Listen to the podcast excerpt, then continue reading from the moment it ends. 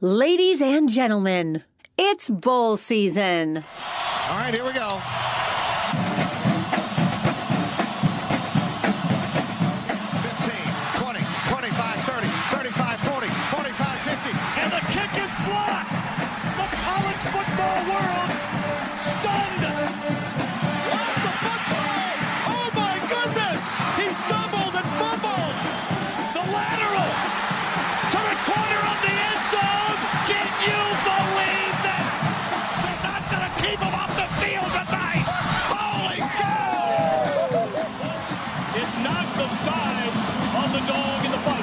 It's the size of the fight in the dog.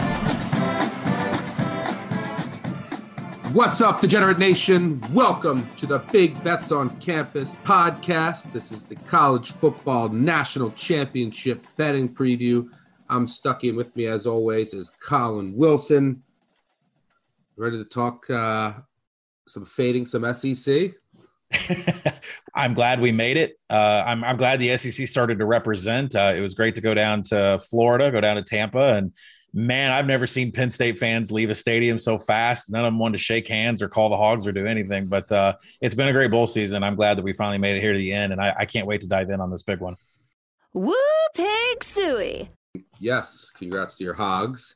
I'm just excited that we go from Kansas State, LSU, whatever that was, whatever that was, to Alabama, Georgia, who were the two best teams in the country, the two best, the teams that I had power rated one and two. I'm sure you did coming into the year. Look, I know it's uh, it's Alabama, Georgia again, but they're the two best teams with lots of storyline. Bama as an underdog. Can Kirby get over the hump? Like there's and there, there's a lot of uh, a lot of storylines to get to. Before we get into some of the details, I'll go over some of the history from, from a betting standpoint when we get to the actual game. But let's start with the college football playoff semifinals wrap up. Just a, a couple minutes we'll spend on this on what you saw, key takeaways, and uh, then we'll move on to our preview of the game. We'll talk when Alabama has the ball, when Georgia has the ball, then we'll get into our picks and talk some props. And then uh, we have the Gambling Heisman two award. We have best voicemails of the year to go over, and then we will get you out of here. So let's talk those two college football playoff semifinals games. What were your key takeaways there? Well, I like I said on the podcast, I thought Alabama was the easiest one to handicap with Cincinnati. I called it for an under, and that's exactly what we got. Brian Robinson, 26 carries as expected. Only one pass from Bryce Young exceeded 20 yards. It was just a real methodical game by Alabama. And Cincinnati was held without a touchdown, and they posted just two successful conversions and, and, and 15 attempts from third and fourth down. So just dominance by the Alabama defense, but that comes at a price. And you and I will talk about injuries for this national title game, but it did come at a little bit of a price. And to be completely honest with you, Stuck, with, with this semifinal game, I think it has no applicable meaning whatsoever other than throwing chum in the water to try to get stuff on tape for Georgia to watch, which Alabama will probably not do again. I agree. I mean, I I had I loved Cincinnati for my number. I, I think that the game went as I expected. I expect I said over and over again. I think I was going to come out and run, just run, run, run. One of the reasons why I had some Alabama team total under. I said, look, the, there's a, a a way here that Alabama comes out and wins like twenty eight to three, and then you know we don't hit Cincy, but we have the Alabama team total under. The thing that I was, and they came out, they had Neal playing tight end. They came out with six offensive linemen in that first drive, and they just said, "Look, we're going to use our size." And they were afraid to throw out Gardner. They were afraid to throw out Bryant. They had a great game plan. I mean, they have a million analysts, and one of the best, if not the best, coach in college football history.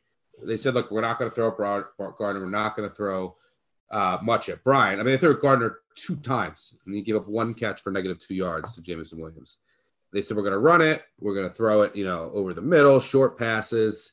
And then i was just really disappointed that Cincy didn't make an adjustment. Like bring your safeties down trust your corners on islands Mm-hmm. and then move them around. Like take gardner and move him around. You have to do something. And then on offense they just weren't good enough. Because you were the you were two touchdown underdog. You had a nice drive early in the game and then it's like third and goal from the nine.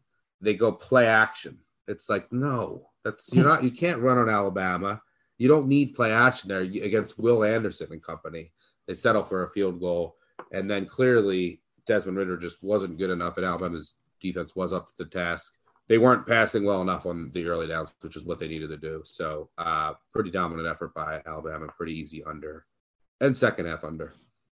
As far as this Georgia Michigan, now I do think there are a couple of takeaways here more than there was uh, I'd say in the Orange Bowl. So Georgia led 27 to 3 at halftime, which I still can't figure out how I pushed 45 when the score was 27 to 3 at halftime, but they limited the Wolverines offense to just one possession within the 40 yard line. So whatever happened in the SEC championship game, uh, the Bulldogs were dominant on defense. Offensively, I mean, we're going to talk about this, what they got back at left tackle, uh, you know, from, from a health perspective, but they neutralized Heisman runner up Aidan Hutchinson.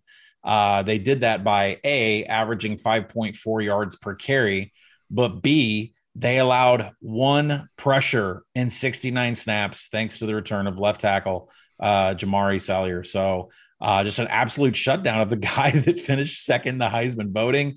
And the Bulldogs defense piled up seven tackles for loss and three turnovers.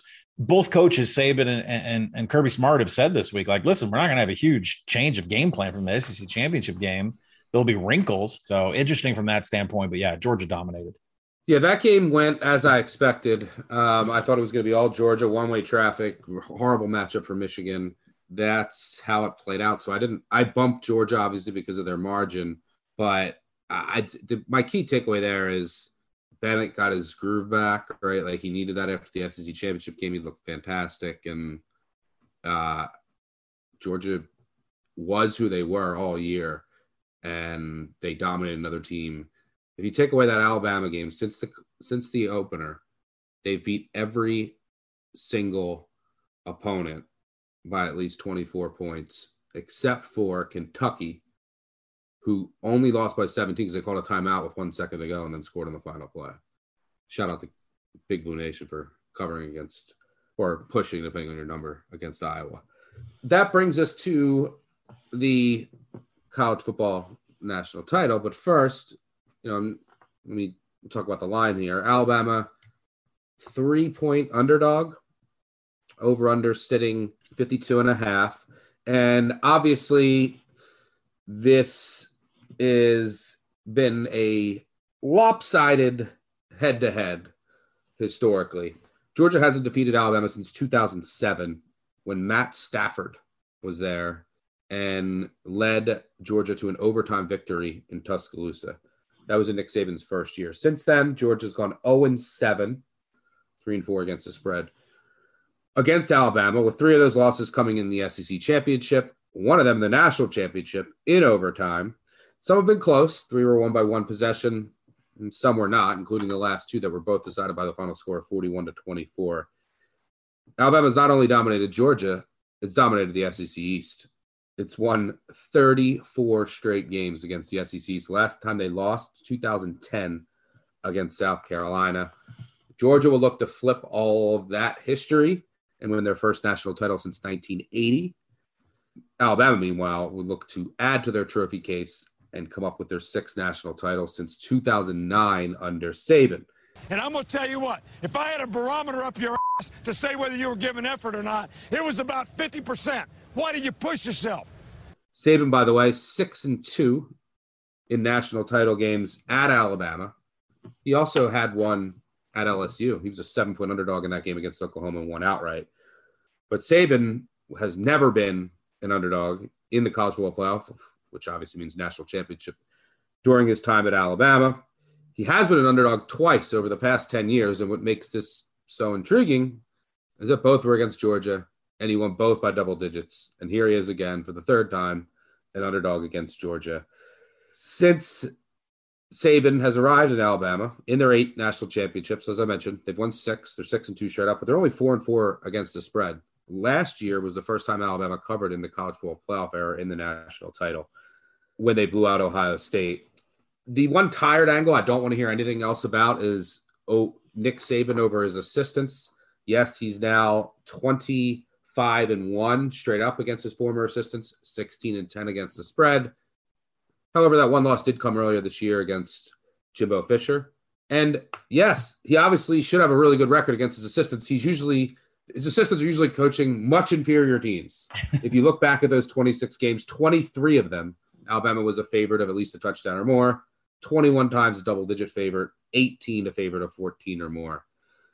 So that brings us to this game where Georgia is now a favorite. And you're going to hear a lot of, I have to take Alabama. I have to take Nick Saban as an underdog. Fine. Uh, it's hard to argue with that. There's only one narrative street here. Who's got the best coach and who's got the best quarterback, right? That's Yep. that's it.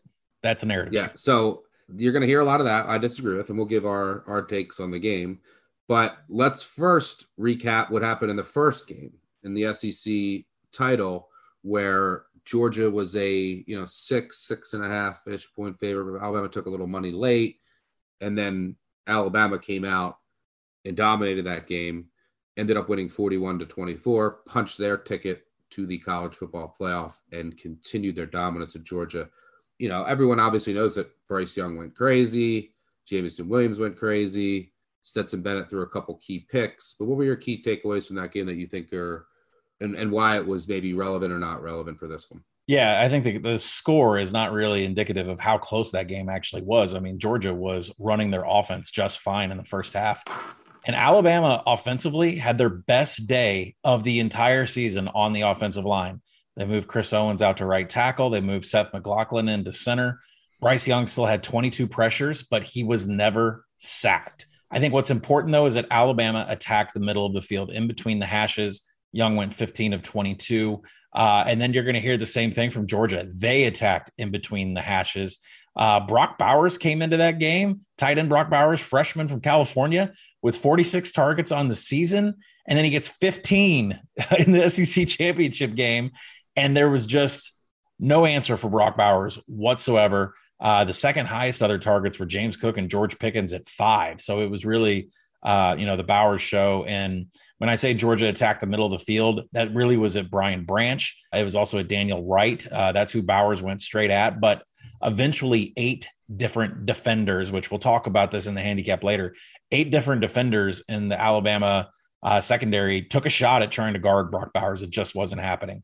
Stetson Bennett, just like Bryce Young, he went 22 of 34 down the middle. There were 15 pressures on Bennett, except they, you know, Alabama actually got to him three sacks, two balls thrown away. Kirby Smart came in the press conference afterwards and said they just were not ready for this pace of play. Alabama, 25.9 seconds per play throughout the entire season, 22.1 seconds per play in the SEC championship game. They're running at Western Kentucky speed. They're within a second of how fast Kent State runs. And Kirby Smart said they just weren't ready with that. Uh, they'll be ready for it this time. The big thing we need to mention, I'll leave it off here. John Metchie tearing his ACL with one minute left in the second quarter. Biggest handicap. That and the offensive line are the biggest handicaps in this game. Yeah, I agree. I mean, when I went back and looked, I said, I, I went back and looked the advanced box score. They did get a lot of pressure. There was still a decent amount of pressure. I think a 36% pressure rate, which is higher than what Alabama allowed all year at around 35%, which is not good. Alabama, by the way, allowed seven of the 11 FBS teams that faced in the regular season to have a higher pressure rate than they averaged for the entire season. So uh, the offensive line obviously struggled all year. Georgia just did it didn't translate from pressure to sacks or pressure to havoc or pressure to negative plays. Alabama predictably couldn't run the ball. If you take away a couple Bryce Young scrambles, they had a 27% rush success rate. You can't run on Georgia. I don't expect them to run here. Georgia also didn't have success running against Alabama. These are two elite run defenses. It, it, you have to remember that it's just one game. That's what people are are. You're going to get so enamored with just one game where you saw Alabama. It's just one data point, right? Like if Texas A&M played Alabama again, would you bet Texas A&M because Texas A&M beat them? No, but you know Bryce Young had a spectacular game. Jameson Williams obviously went off. Metchie had like close to 100 yards, then he got hurt. That's that'll be a big loss. Georgia's defense obviously didn't have a good day, but they had some new pieces playing new positions, and they were trying new things. So they were playing a lot more zone, different coverage looks in the first half when they got really far behind. And then Stetson Bennett is obviously not at his best when he's trying to throw from behind, right? And like Alabama was able to build a big lead in the second half. That's when they're, you know, their pass rush can pin. Will Anderson coming can pin their ears back, come after him. They know they're going to throw. That it, Georgia's so successful throwing some early downs, you know, the run, play action. You know, so Georgia's secondary, all these zone looks, they weren't really blitzing as much. I expect that to change. I expect them to go back to their MO here, play a lot of man, play a lot of blitzes. That's what LSU and Auburn did. Press man blitzes almost beat Alabama. Really shut shut the Bryce Young down. Yep. So I, I think that that's what we see. I don't know if Kirby outsmarted himself and said, "Look, this is what Alabama is preparing for because they know us, so let's switch it up," or if he just said, "Let's tr- you know, let's try out some new looks because we're already in the college football playoff and we're probably going to see this team again." But again, it's one game. I will tell you that this is you know, a rematch in a bowl game. And this time it's a national championship. And that's only happened two prior times. Teams that have met in the regular season met again in, or, you know, the conference championship, met again in the national championship. Happened in 2011. Alabama fans, you lost 9 6 at home Game to LSU in overtime. Game of the century. And then you came back in the national championship and beat LSU 21 0. 1996, Florida beat Florida State 52 to 20 in the national title. They lost 24 to 21 the prior game. So talk about a, uh, a flip. That's only a sample size of two, but it just reiterates don't overreact to one result. And just take a look at 2017 Georgia. They lost 40 to 17 to Auburn in the regular season. Then they won 28 to 7 in the SEC championship against Auburn. Bowls overall, teams that lost the first meeting that have met again, you know, lost the regular season meeting and met in a bowl or, you know, college football playoff at anytime, 15 and 7. The team that lost the first meeting is 15 and 7 in the second meeting, including nine straight wins. 20 of the 22 teams have improved their margin. Teams that lost the first game have improved their margins. So again, don't overreact. Interestingly enough, in that 2011 LSU uh, rematch, uh, Saban uh, had Kirby Smart on the defensive staff, and they won that national championship game. Blanked LSU, an undefeated LSU, 21 to zero. You know, both of these head coaches, they've been in this spot before, uh, so it's going to be quite an interesting watch. All right, so that brings us to the game. Let's start when Alabama has the ball. I'll continue my thoughts and then throw it to you. I don't think Alabama's going to be able to run the ball. Mhm. I don't think they're going to really try to run the ball all that often. Mhm. This is a really smart team, analytically sound. So I don't think you'll see them really try to run. Every once in a while, you got to keep, you know, the other team honest, but that will not be a big part of their game plan. So I expect them to come out throwing, and I expect them to come out using lots of pace. You know, that kind of limits what Georgia can do flexibility wise, try, tries to keep them on their toes. They're going to come out and let Bryce Young cook. Now, I think Georgia, and this is the key to the game for me, will be a completely different unit on on defense this time. I think you're going to see more man. You're going to see more blitz packages. You're going to see some of that pressure get home. You're going to probably see Chris Smith in the slot at the, at the star position. You're probably going to see help on Jameson Williams, and you don't have to worry about John Metchie this time, who you know had close to 100 catches and over 1,100 yards for the season. If Georgia's defense is up to the task as they've been all year long, sans that Alabama game, that leads to the offense having more success because you're not playing from behind and they control the game. So this is a game where Georgia's defense looks like the defense that we saw in every other game, a historically dominant unit, you know, the unit that we saw against Alabama in the SEC championship game. So I expect a really strong performance. Look, Alabama's a Heisman winning quarterback, five star talent all over, and they have a, you know, one of the best receivers in the country. They're going to make plays and they're going to score some points. But I think Georgia's defense will look completely different schematically, execution wise, and that is going to be the difference in this game. What do you see when Alabama has the ball? Well, I'll start off with something you said. I mean, everyone is hot on Brian Robinson and Trey Sanders right now. Uh, we'll get to the prop market and our props here in a little bit. Uh, after what they did to Cincinnati, everybody thinks that that's the way, that's what's going to lead them here. No, uh, they only had 19 zone read attempts in the SEC championship game against Georgia. They averaged three and a half yards per carry, no breakaway, no elusiveness. You don't run zone read against Georgia, which is why Alabama was smart enough to only attempt it, I think, like 14 times by Robinson and five by Trey Sanders. So it's just not going to happen here. And then that brings up one of the biggest handicaps on this side of the ball is the health of this offensive line. I mean, they were a dumpster fire down the stretch. Auburn, Arkansas, LSU. Uh, they swap players out. Uh, they get challenged before the championship game by the coaches, and they produce their best day. Now we're looking at right guard Emil Ekiyor possibly out.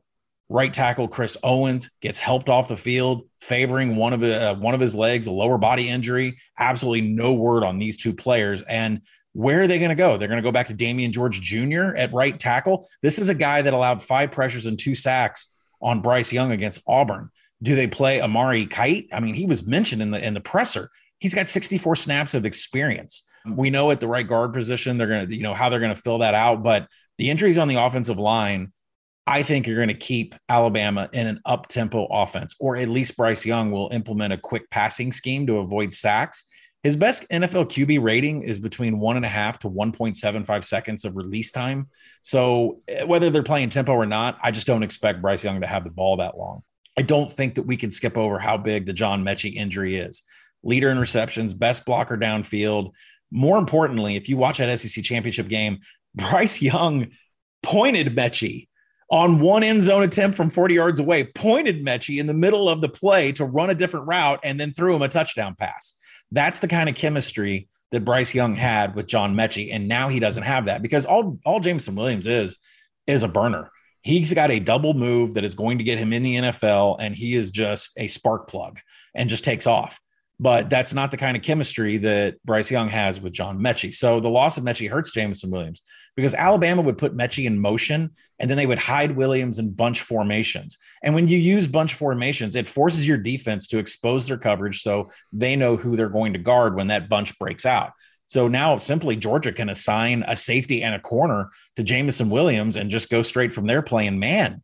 So I, I the loss of Metchie just I cannot state enough from Bryce Young perspective, from a Georgia coverage perspective about how big this is. Now, who picks up the slack? Because it's important. We're betting props. Both Slade Bolden and Ja'Corey Brooks, they're going to get Metchie's targets. Bolden had 316 snaps from the slot. He had seven targets in the SEC championship game. He attacks the middle, he moves the chains. Brooks is the new home run threat. Ja'Corey Brooks, five targets, four catches against Cincinnati. He was scattered all over the field, 12 snaps in the slot, 18 in the whiteout. I feel like he's filling that Metchie role. And he boat raced Arquon Bush, one of the best corners in the nation, a 44 yard touchdown pass, which is going to give Bryce Young confidence in hitting him. So I would say I'm a little nervous about Metchie's not there. The offensive line makes me a little nervous. And then Jameson Williams takes a pop returning a kickoff against Cincinnati. He went to the tent for uh, you know a little a little medical tent to get his shoulder checked out. He did re-enter the game, but I just wouldn't be surprised to see JoJo Earle taking kickoffs against Georgia. And you know we bet the tight ends heavy last year in that last year's national title game. It's worth mentioning that Jahleel Billingsley had some disciplinary issues with Saban to start the season. He's worked his way back. He tied his career high of having six targets against Georgia. I think the last note we got to put on here how do you get pressure on Bryce Young, who just seems like he's floating? He's, he seems like a video game and he just seems like he's untouchable. I think I know what the answer is. Once John Metchie went out with one minute left in the SEC championship game, Dan Lanning started sending the house. You go back and watch the tape of that SEC championship game. In the second half, Georgia sent pressure on almost every snap, and he sent five and six defenders every single time. I'm going to tell you what's going to happen in this game. Six defenders are coming at Bryce Young. Now, can those six defenders of Georgia get to Bryce Young?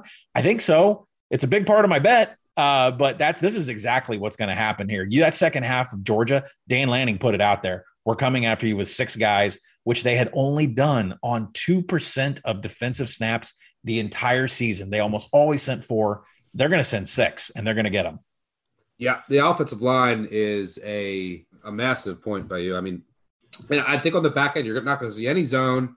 You might see Ringo, their fastest corner, who can match Williams on like just on Williams all the time. They're obviously going to have safety help too. But press man with more blitz packages, with Alabama having a potentially more vulnerable offensive line and no Metchie to rely on underneath, I think equates to a a, a dominant day by the Georgia defense. And by dominant, I mean relative to expectations against an elite Alabama offense. And when Georgia has the ball, I think the Georgia offense, look, I don't think they're going to be able to get much on the ground, but I do think that Stetson Bennett will have a much cleaner game.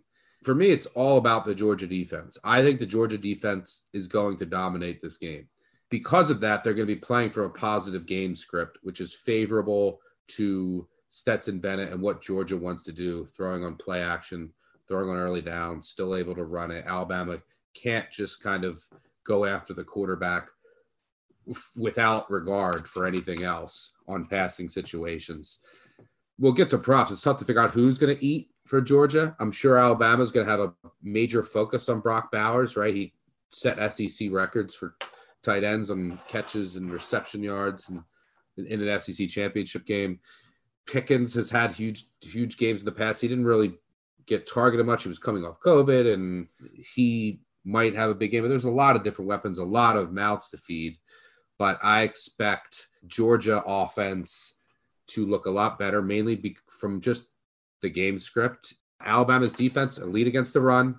They obviously can generate elite pressure. Will Anderson is special, but there are holes to attack in coverage. And I think Georgia can do so because they're not going to be forced to throw from behind. So that's everything to me comes down to what Georgia's defense will be able to do. I think it leads to success on the offense side of the ball because that's what we saw all year, right? Like Stetson Bennett was elite when he didn't have to, you know, that was the first time he was ever down like two scores and you have to throw. Every Georgia was playing with a positive game script the entire year besides that Alabama game. What do you see when Georgia has the ball? Yeah, I agree with a lot of what you said. We talked about Bowers, how you know having only 46 targets coming into the SEC championship game, then having 15, and nobody from Alabama could stop him. Jordan Battle, uh, one target, uh, one receipt by Bowers for six yards after catch. Brian Branch, he got picked on a lot. Five targets, three catches, 24 yards after catch. Kool Aid McKinstry, who we're going to talk about here because I got an angle on him, uh, even he was targeted by by Bowers. Uh, uh, Bowers still got a receipt and went for 18 yards against old, old uh, freshman McKinstry there. Eight total defenders couldn't stop Bowers. So I think he's a big part of your handicap in this. I think he's a big part of your props, uh, however way you want to play it. But as for the offensive line, like we said, Jamaree Salyer, he just he's going to be able to cut in half the number of pressures Stetson Bennett had in the SEC championship game. And that's going to keep him out of third and long. That's going to keep the Georgia offense from having to depend on Bennett to save save them in third and 12. And you know, the Georgia running game was back on against Michigan, and, and we talked about Kenny McIntosh's toss sweep touchdown. Uh, but I just don't expect a lot of you know zone read out of this because Alabama's great at shutting it down too. They're going to do the same thing that they did before. They're going to do rushing attempts from Will Anderson. They're going to attack in between the hashes with Brock Bowers. They're going to mix in Darnell Washington who had his name called in the semifinal for first touchdown uh, of Georgia over Cincinnati.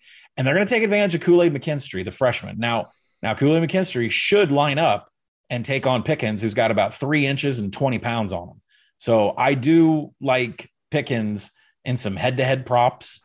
If he gets five targets, I think he gets two receipts. I think he can do a little bit of damage out there against McKinstry. We need yeah, to. I love Pickens. I love Pickens. I love big game oh. Pickens, and he looked fine out there. So the only thing, the only concern is like snap count. But yeah. I think that, that it's national title here, and he's going to have a big day. Injuries are also on this side of the ball for Alabama. Josh Jobe has a turf toe. Uh, Jalyn Armour Davis is the highest graded coverage defender, uh, but he's having a major, like a, a, hip issue, which I heard had a setback. So though we have those two injuries, it's a huge setback to the Alabama secondary, and that might put in Khyree Jackson, who's expected to get playing time, just 50 coverage snaps on the season. There's just not going to be a lot of experience in the secondary if they have to, you know, get around the injury to Armour Davis and Jobe. We're also not talking enough about the how much the Alabama linebackers have struggled in coverage. Yes. Which uh, I mean, you look at To'o, To'o, and Harris. There's they're second and third on Alabama's defense in snaps. Um, they get they play the majority of their linebacker snaps. 188 linebackers this year had at least 250 snaps in coverage. To'o To'o ranks 176th out of those 188. Harris ranks 160th. Harris 135 quarterback rating alive allowed. To'o To'o 162nd at 121. Just poor numbers. They're both bottom 50 and missed tackle rate too out of that group. They got dominated by that. They got dominated yeah. by Bowers dominated. So we'll get to more of that when we talk some props. But let's now talk just the overall our overall thoughts on the game. You know, I'm all all about Georgia here. I think that they get their revenge. I have, you know, I have Georgia money line tied up in some pending parlays. I took Georgia plus 140 before last week to win the national title. I thought that line should have been plus 105, plus 110. I like Georgia. I make this line four and a half. Georgia, anything under three, if you can get, I like. But I, I prefer like a cheap money line, or if you is is really what I prefer. And we'll talk market here.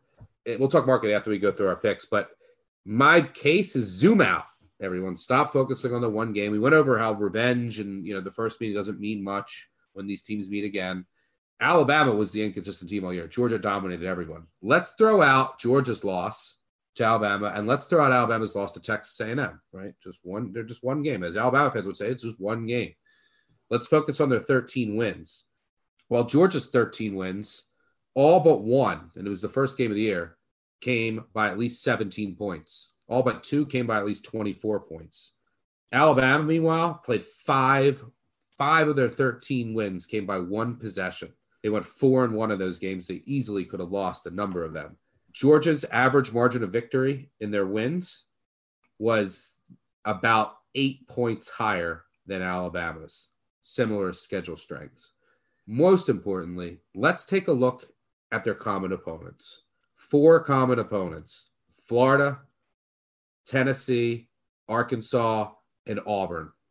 Besides Arkansas, you're talking about quality SEC programs. Kidding. So the very you know quality SEC programs. They both played all four of those teams: Florida, Tennessee, Arkansas, and Auburn.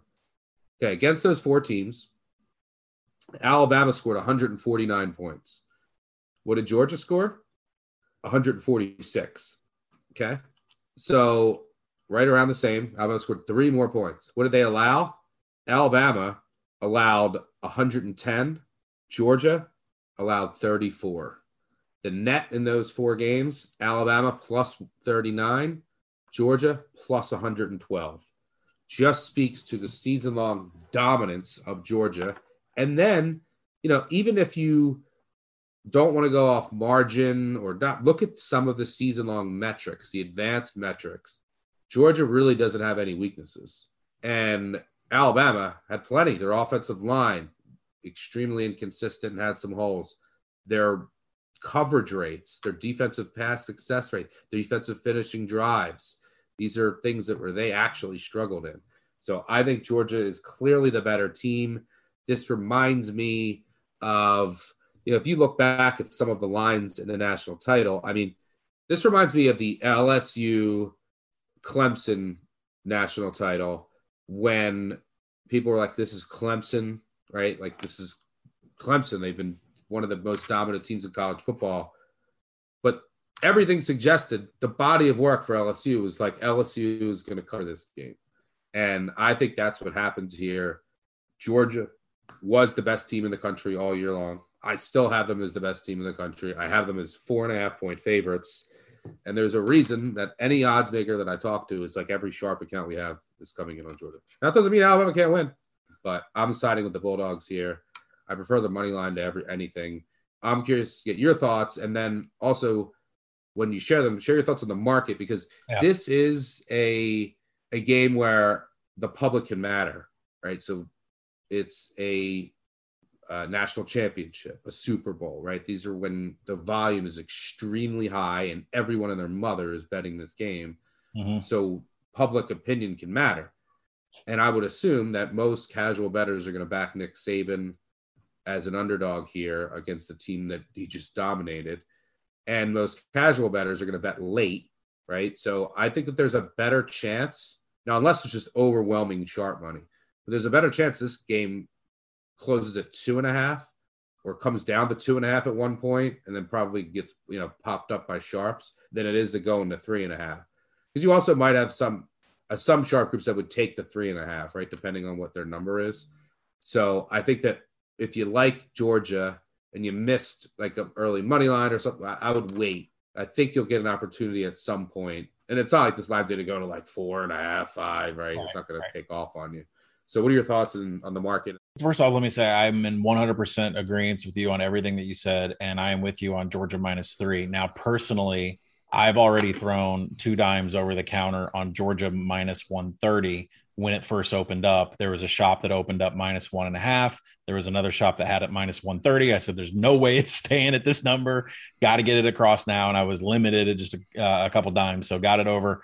And now, you know, some of the friends that you and I are going to meet up with out in Vegas that are also sharp minds, I've talked to them this week and we've all got the same mindset we're looking for that money line to dip below minus 140. And when it does, we're going to fire on Georgia as hard as we can.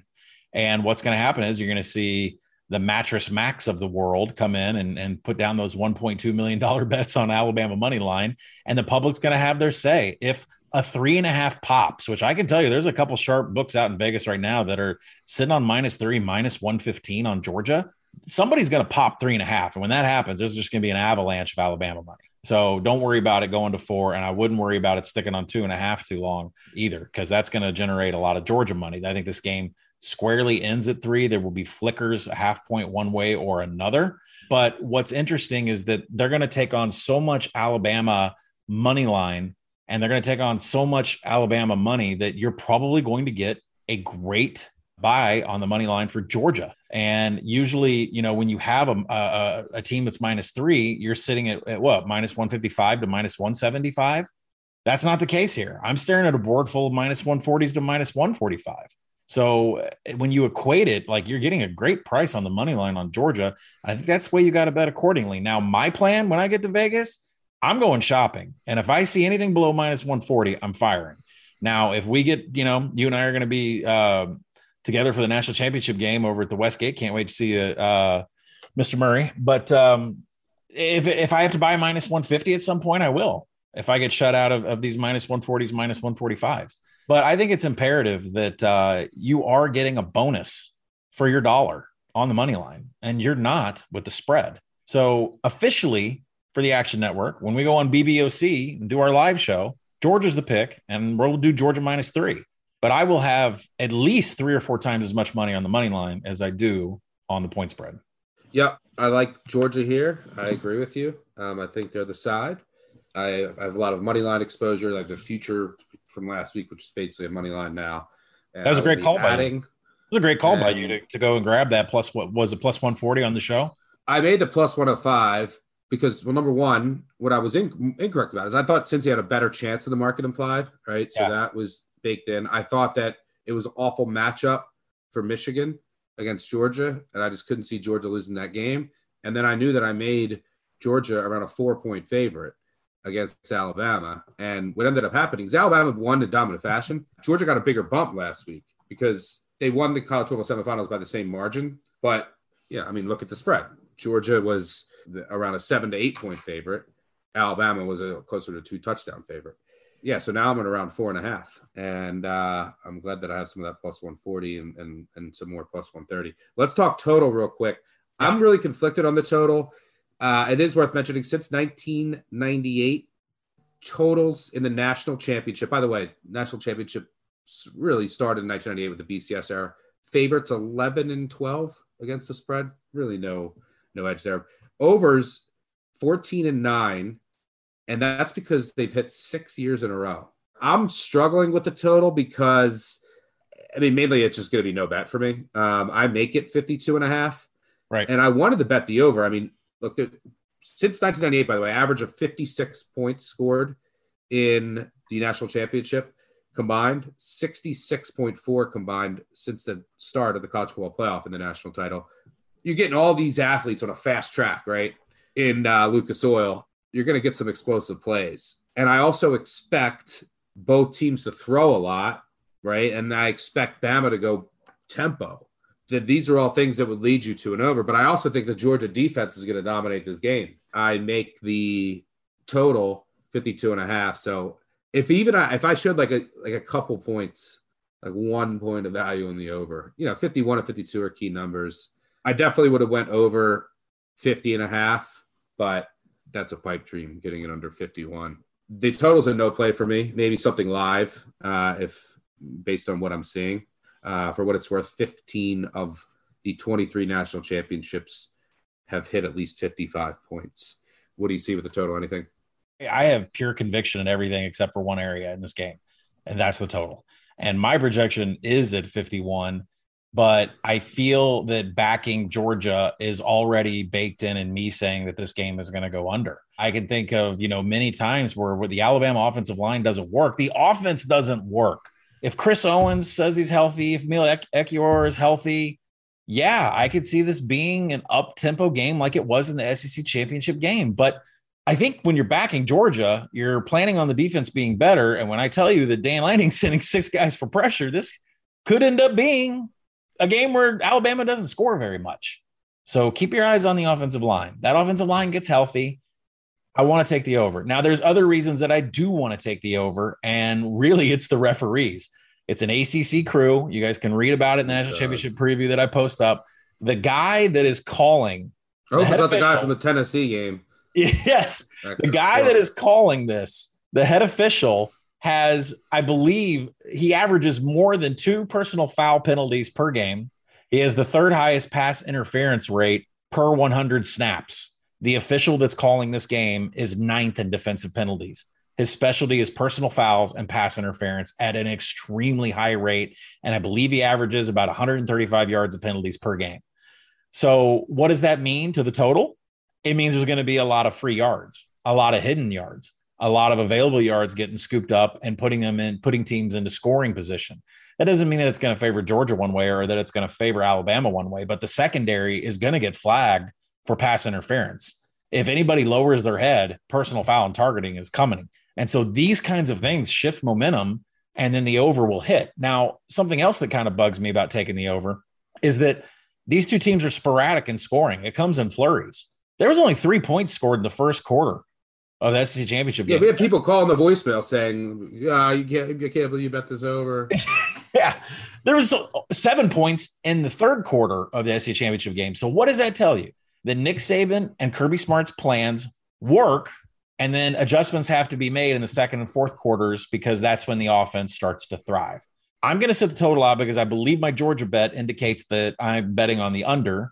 I'm going to look for this live.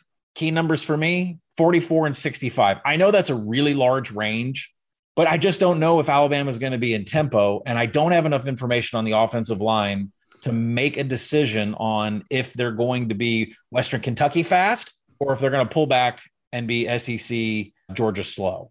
So that's that's one thing. Pace is a big deal, and I, I need I need more information on the offensive line.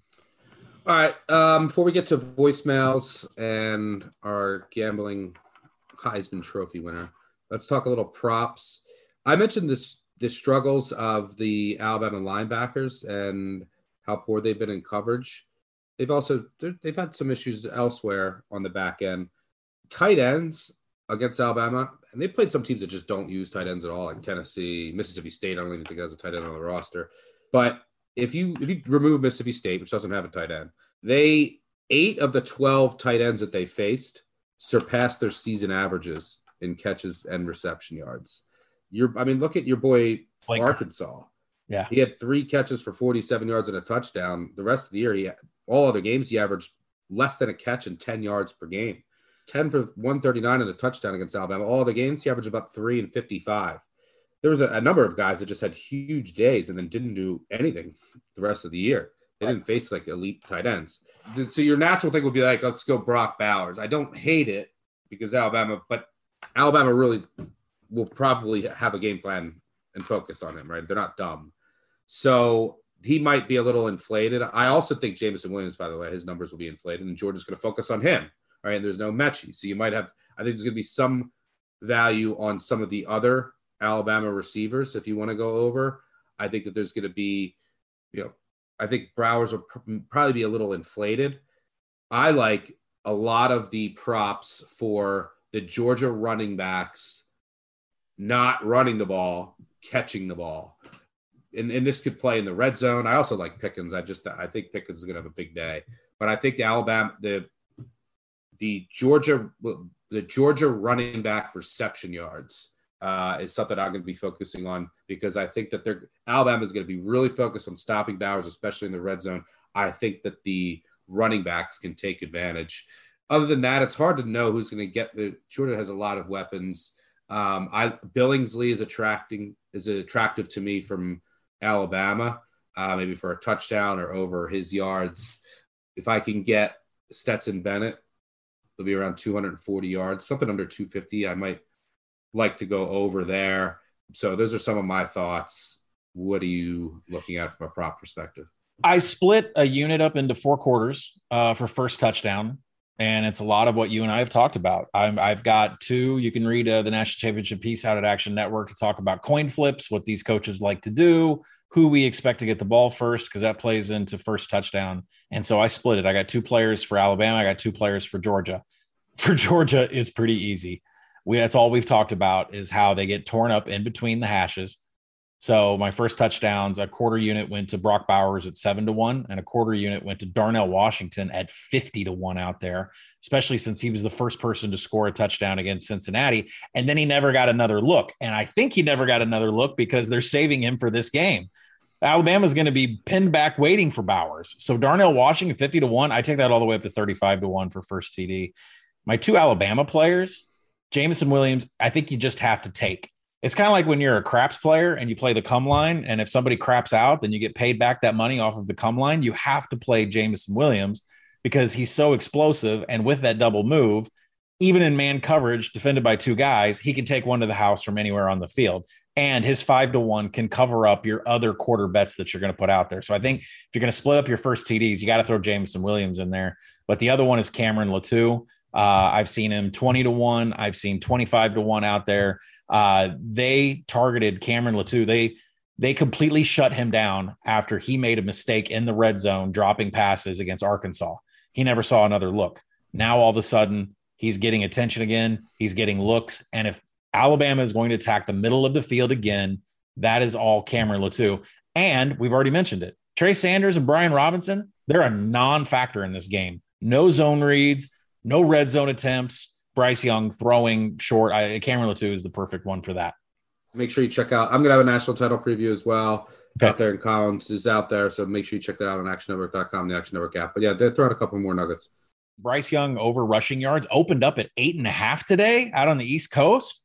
What? I mean, if you're going to get pressure on this kid, what's he going to do? He's going to take off. And in pressured situations, he's had 21 to 50 rushing yards just on scramble attempts. He's not a designed yards guy. He doesn't run on design. He runs on scrambles, and eight and a half is super low. I would take that up into the 20s. And then, of course, like I said, Brian Robinson. Like yeah, Brian Robinson under rushing yards. That came out today. We're recording on a Thursday. That came out this morning at 85. I tried to pound it and it went down to 80 and a half. I would take this down to 54 and a half. Brian Robinson under rushing yards. Trey Sanders, same thing, except his number is less. Opened at 31 and a half today. I got a piece of that. Uh, I would take that all the way down to 24 and a half. And then as finally as, as, a, as a, a prop that I love, uh, longest touchdown over 52 and a half yards or better. Now, why do I say that? Well, yeah, there's Jameson Williams on the Alabama side of the ball, but I go back to George Pickens against Kool Aid McKinstry. That is a corner, freshman corner working against a much bigger wide receiver with, you know, safety help that is inexperienced. I think George Pickens is going to be a target for deep bombs and touchdowns for Stetson Bennett. I will take over 52 and a half yards as the longest touchdown in the game. Both sides of the ball can fill that, can can meet that bet easily. All right, there you have it. As in depth as a breakdown of the national title as you will find. We'll have more prop stuff. Make sure you check out Action Network app. We'll be putting stuff in there as we play it throughout the weekend. And if you're in Vegas, let us know. It's circa a day. Somewhere else on Saturday. It's circa Sunday. Westgate Monday. Hit me up. Buy drinks. Before we get out of here, we have a couple other things to get to. We have to get to our end of season awards. It's time to celebrate. Welcome to the Action Network Award Show Spectacular. We now introduce two guys you've called ass, muckers, and heads all season long. Your hosts for the show, Stuckey and Collin Wilson. So, first up, we have our big bets on campus bad beat voicemails of the year. We want to thank all of our callers especially our longtime listeners, such as John from Long Island, Martin, formerly of Chicago, Juice from Rochester, Tyler from Corpus Christi, Adam from LA, Nash from Colorado, and of course, Mr. Minor Mother Effing Nation himself, Jason from El Paso. This season, we're going to do a little bit differently. We're going to play our favorite four minutes of voicemails from the season. And if you hear your voice included in this, please email podcasts, it's with an S, podcasts at actionnetwork.com to claim your prizes. There are so many great memories in here, some good, some bad. And thanks again to everyone who called 959 Bad Beat this season. Please enjoy. Gentlemen, you know what? It's Martin from Florida, formerly Chicago. Listen, and I make a terrible mistake of putting $3,000 on Mike fucking Locksley. I want to know, does he roofie the parents? Does he have affairs with the mothers? What does this fat fuck do to recruit? Why would anyone play for this guy? He's a fat loser. Maryland's a disgrace. Scott Van Pelt's bald. I hate Maryland. I hate Maryland. It's bad juju. Mike Locksley's fat and stupid. It sucks. Also, f- McMurphy. Goodbye. Woo, thanks, Suey. God, I'm so glad I listened to Collin and Stuck this week.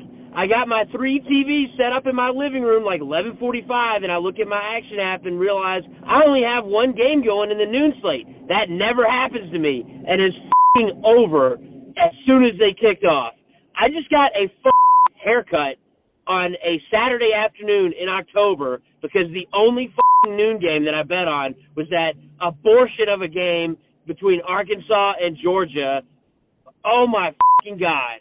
They had the game on at the barbershop, and I said, point me at Fear Factor. I'd rather watch Joe Rogan in cargo pants give away fucking TiVos than watch that piece of shit game. Fuck. Guess who's back? Yeah, this is minor mother effing nation. Collin, he's trying to be a sharp. He took our over three wins. Guess what? Four games in, that's a push at worst. Minor mother effing nation just covered again. So all the haters out there calling in saying, "Hey, where's the minor nation guy can eat a bag of shit." So if you want to win money, you just bet on minor mother effing nation. oh my goodness. Uh, Collin Stuck. It's it's John from Long Island, and here I am. I had to leave the house. I couldn't sit on my couch anymore watching Texas get f***ing game away. You're 28 to f***ing seven in the first quarter. You're at 14 nothing in the first two minutes. How do you f***ing blow this game? You're up 18 points late in the third quarter. Now you're losing? Are you fucking kidding me, Steve Sarkisian? Keep watching that fucking clock line. Unbelievable. Horrible. What a bunch of fucking losers. They will never be back after this. I saw Vince Young in the tunnel. They should have just put a fucking uniform on him and had him play quarterback in the second half. What a joke. Okay, uh, this is Collin's grandma, and I'm going to let it all out. And this is it. This is the word. This is the word you need to spread across the United States. I saw that game this morning between Ole Miss and Alabama. And I don't know what crazies bet against Alabama. There's a cardinal rule that we have in Arkansas. You don't bet against Alabama. Now you got to get that through your corn-fed head. You know what I mean? Alabama goes and the rest of them sink. You know, you got the message? Stick it on your forehead. Bye. God damn, every time I take a pick for college is wrong. Arkansas at the half. San Diego State under. Boise. All that you put out there. Every time I take a pick from you, it's wrong. All you had today is lose. Brian Kelly, you red-faced Irish you sucker. You had no business A, winning that game, B, covering. you, leprechaun mother.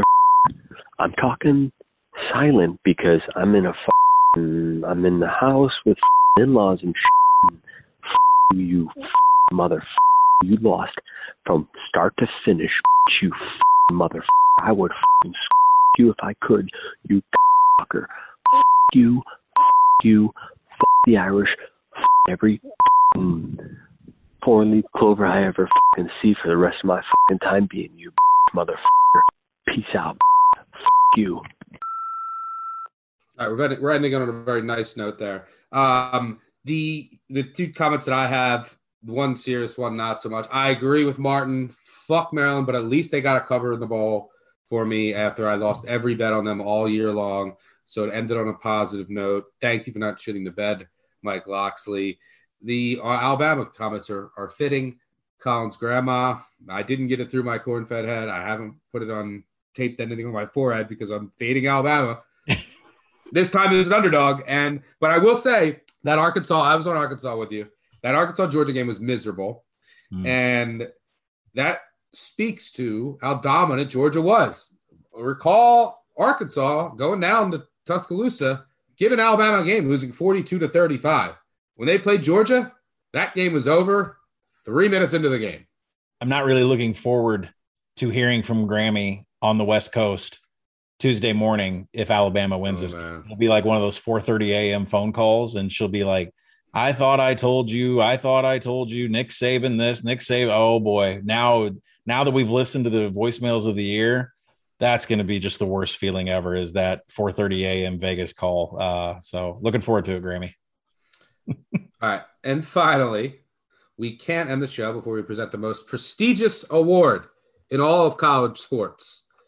I'm talking, of course, about the fourth annual presentation of the Gambling Heisman Trophy, presented annually by the Action Network Gambling Heisman Trust.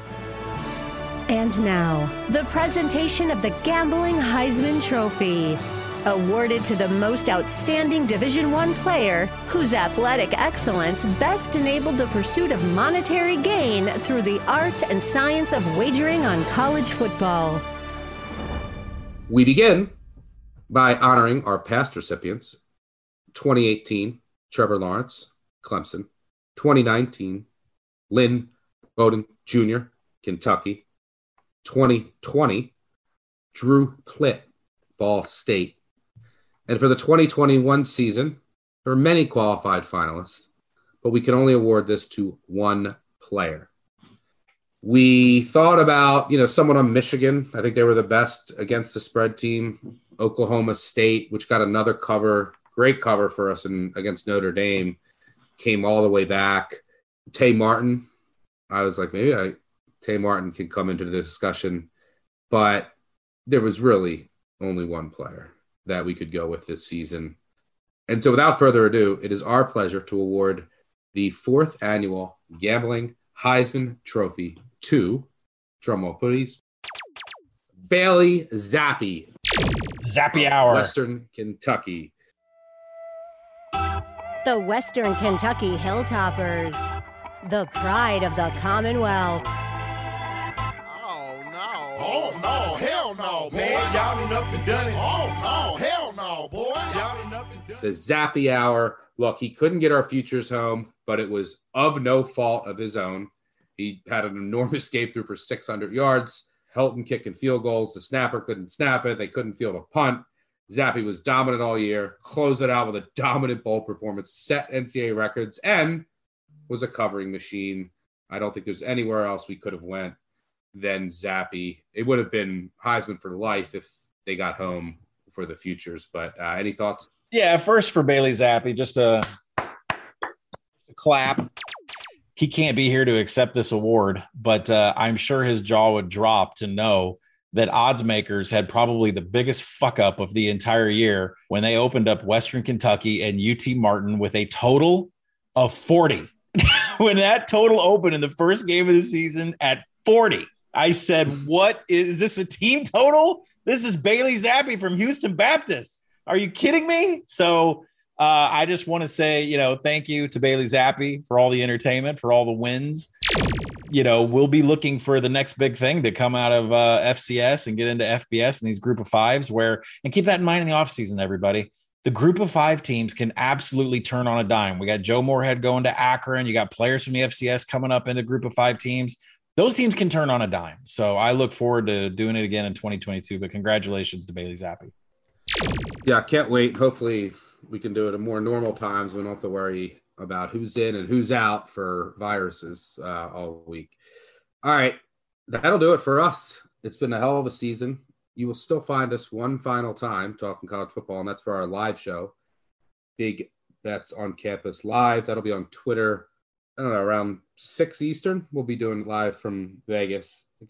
We'll tweet out the link. We'll talk, you know, some final props if the market has moved and our thoughts on the game. So make sure you check that out with ourselves and Brett McMurphy. If you want to start listening to college basketball and getting more into college basketball, we will pivot to more college basketball episodes. There's already been some with Three Man Weave who do a great job. We will have episodes on Mondays, Wednesdays, and Fridays. Um, I will be on two of those episodes, Mondays and Fridays. Mondays it'll be myself, BJ Cunningham, and Mike Calabrese. Fridays will be myself, Mike Randall, and BJ Cunningham.